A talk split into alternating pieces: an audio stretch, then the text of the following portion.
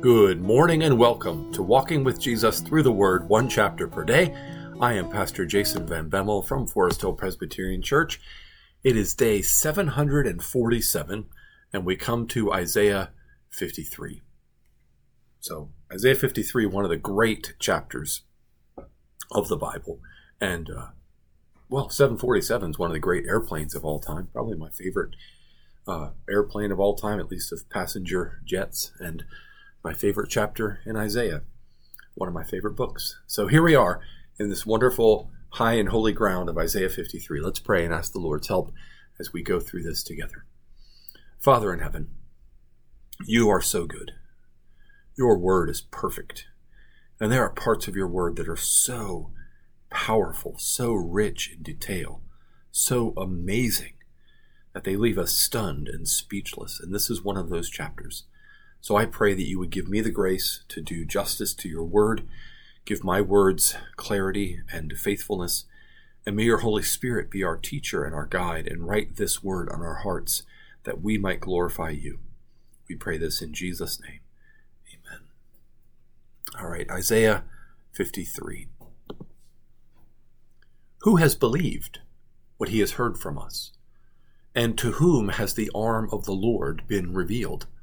For he grew up before him like a young plant, and like a root out of dry ground. He had no form or majesty that we should look at him, and no beauty that we should desire him. He was despised and rejected by men, a man of sorrows and acquainted with grief. And as one from whom men hide their faces, he was despised, and we esteemed him not. Surely he has borne our griefs and carried our sorrows. Yet we esteemed him stricken, smitten by God, and afflicted. But he was pierced for our transgressions, he was crushed for our iniquities. Upon him was the chastisement that brought us peace, and with his wounds we are healed. All we, like sheep, have gone astray. We have turned every one to his own way, and the Lord has laid on him the iniquity of us all.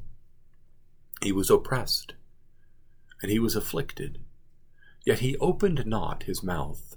Like a lamb that is led to the slaughter, and like a sheep that before its shearers is silent, so he opened not his mouth. By oppression and judgment he was taken away. And as for his generation, who considered that he was cut off out of the land of the living, stricken for the transgression of my people. And they made his grave with the wicked, and with a rich man in his death, although he had done no violence, and there was no deceit in his mouth. Yet it was the will of the Lord to crush him. He has put him to grief. When his soul makes an offering for guilt, he shall see his offspring, he shall prolong his days. The will of the Lord shall prosper in his hand. Out of the anguish of his soul he shall see and be satisfied. By his knowledge shall the righteous one, my servant, make many to be accounted righteous, and he shall bear their iniquities. Therefore, I will divide him a portion with the many and he shall divide the spoil with the strong, because he poured out his soul to death, and was numbered with the transgressors, yet he bore the sin of many, and makes intercession for the transgressors. Isaiah 53, it really is a continuation of the servant's song that began at the end of chapter 52 that we were in a couple of days ago. Behold, my servant shall act wisely. He shall be high and lifted up and shall be exalted. And I said about 52:13 that Jesus quotes this in John 12 and he says, "Now is the hour now the Son of Man will be lifted up, and if I am lifted up, I will draw all men to myself. And John tells us he spoke of, of his death on the cross by this. So this is about Christ on the cross. And as many were astonished at you, his appearance was so marred, marred beyond human semblance, so his form beyond that of the children of mankind. When Jesus was beaten with the Roman cat of nine tails to be lashed and scourged, his flesh was torn apart, and then the crown of thorns was put on his head, and his brow was pierced, and blood covered his face. He was he was marred. He was disfigured. And so, so by being so marred and disfigured, he shall sprinkle many nations. His blood sprinkles clean many nations. Kings shall shut their mouths because of him, because he was despised and rejected, because he was marred beyond all human semblance. Over the course of human history and throughout the world today, hundreds and hundreds of kings have had nothing to say before Jesus, the King of Kings and Lord of Lords, but have had to bow the knee and confess that Jesus is Lord to the glory of God the Father.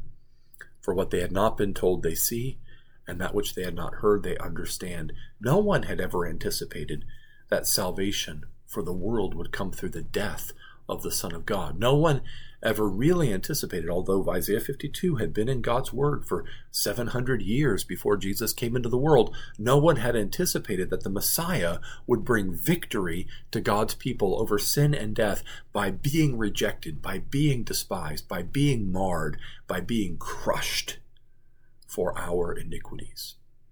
And yet, this is what he has done. Who has believed what he heard from us?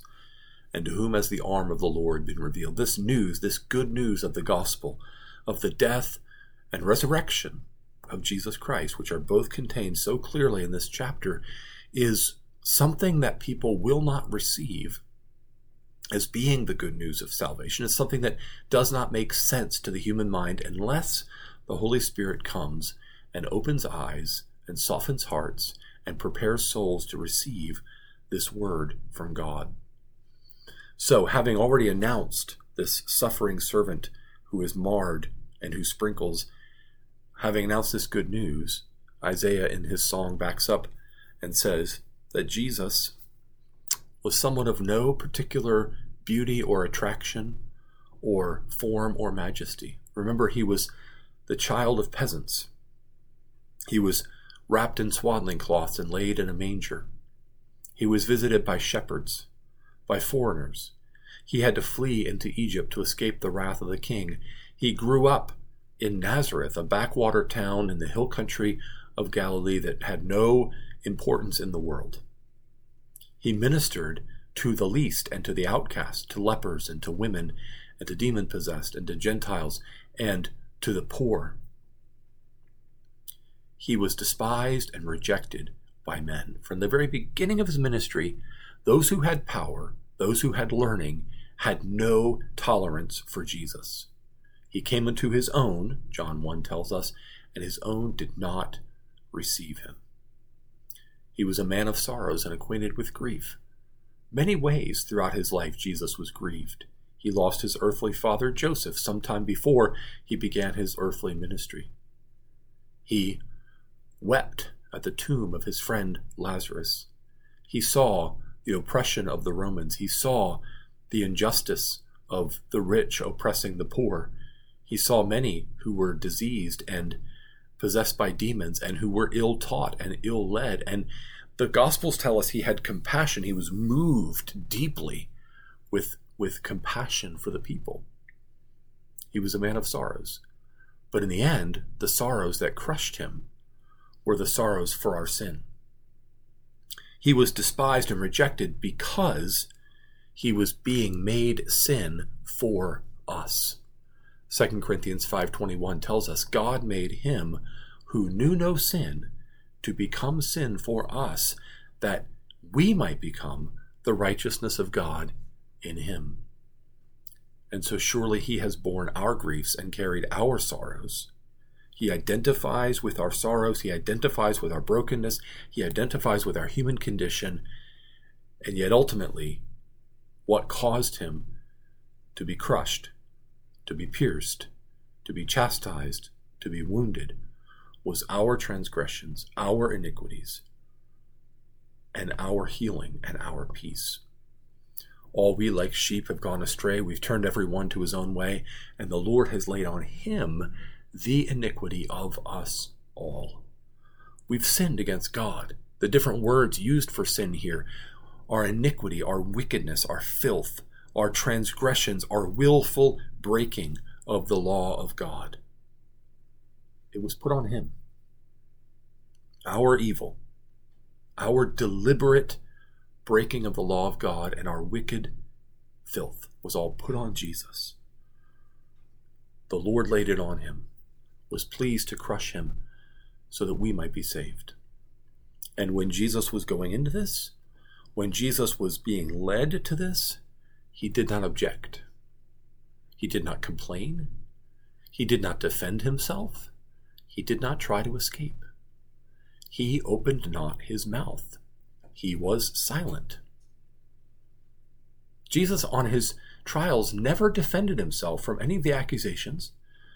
The only thing he ever said was to give his accusers clear reason to follow through and put him to death. He said, In the future you will see the Son of Man coming on the clouds of glory. A direct quote from Daniel chapter 7.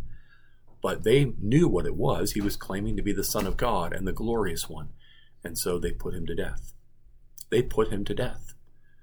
And the specific detail of verse 9 is interesting. They made his grave with the wicked and with a rich man in his death. Jesus died with the wicked. To be crucified publicly and shamed is to be identified with wicked people. He was between two robbers. And yet, his tomb that he was buried in belonged to one of the members of the Sanhedrin and had never been used. Joseph of Arimathea donated his tomb, unused, a rich man's tomb, close by in the garden near to where Jesus was crucified, laid with the rich in his death. Although he had done no violence, Jesus never harmed anyone. Jesus had power. He had power over demons, he had power over sin or, or death, disease, demons, storms, natural forces. He had great power. But he never used his power to defend himself or to harm anyone. He had done no violence. And Jesus never lied. He always spoke the truth. He was the truth. The very Word of God made human flesh. There was no deceit in his mouth. And yet, it was the will of the Lord to crush him. That night before the cross, Jesus prayed in the Garden of Gethsemane Father, if it is possible, let this cup pass from me. Nevertheless, not my will, but your will be done. When Jesus prayed, Your will be done, it was the will of the Father to crush him and to put him to grief. Jesus entered it willingly. He surrendered himself to the will of his Father because it was the only way. It was the only way for us to be freed from our sin. His soul made an offering for guilt. He was the sin offering, the guilt offering for our transgressions. And yet, look at this when his soul makes an offering for guilt, he shall see his offspring, he shall prolong his days. The will of the Lord shall prosper in his hand. Out of the anguish of his soul he shall see and be satisfied. Wait a minute, I thought he was dead. Yes, in verse 9, he's put into the grave, dead, crushed, killed as an offering, and yet he shall prolong his days and yet he shall see and be satisfied. This is the resurrection of Jesus, foretold that he would be alive after he was dead, and being alive, he would cause the will of the Lord to prosper in his hands. Jesus is not only alive, but he's living and reigning as King of Kings and Lord of Lords, and he is accomplishing the mission that God gave him to do in the world. Through the Great Commission, through the outpouring of the Holy Spirit, through his church, the body of Christ at work in the world, Jesus is carrying out the will of the Lord and it is prospering in his hand. Men and women, boys and girls are being called to Jesus from every tribe, tongue, people, and nation to the ends of the earth as the gospel goes forward with power to save the lost and to build the church. Why does all this happen? Why should he be satisfied? because by his knowledge, by his experiential knowledge of entering into being a sin sacrifice and dying for us, the righteous one, Jesus Christ, my servant, shall make many to be accounted righteous. We are accounted righteous. Here's the imputation of the righteousness of Christ. We are accounted righteous on the basis of what Jesus has done, and that he bears our iniquities. Here's the this great exchange that takes place at the cross. We get his righteousness, he takes our sin. We are accounted righteous, he is accounted a sinner on the cross. Therefore, he says, I will divide him a portion with the many, and he shall divide the spoil with the strong. We are made heirs of God and co heirs with Christ. We shall inherit the nations with him because he poured out his soul to death and was numbered with the transgressors. This is the gospel. This servant song here at the end of 52 and all of 53, this is the gospel. It is Jesus Christ and what he has done to take away our sin and bring us righteousness, to defeat death and hell forever, and to cause the will of the Lord to prosper in the making of many disciples out of every nation, tribe, people, and tongue on earth. Our question is simple How will we respond to this good news?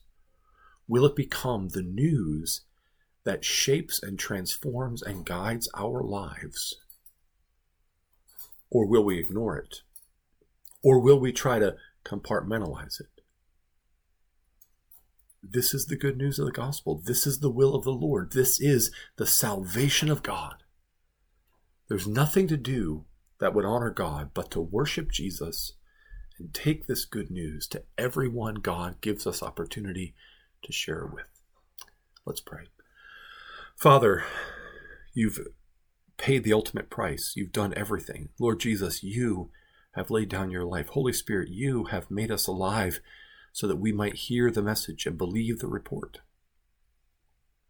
Transform us from being self seeking, comfort seeking, compromising, lukewarm, half hearted people to being wholehearted, passionate, fired up and on mission ambassadors for Christ who carry the good news to the depth of our being, in the very marrow of our bones, that it might come out for a world that doesn't always want to hear this, but needs to hear of what you have done.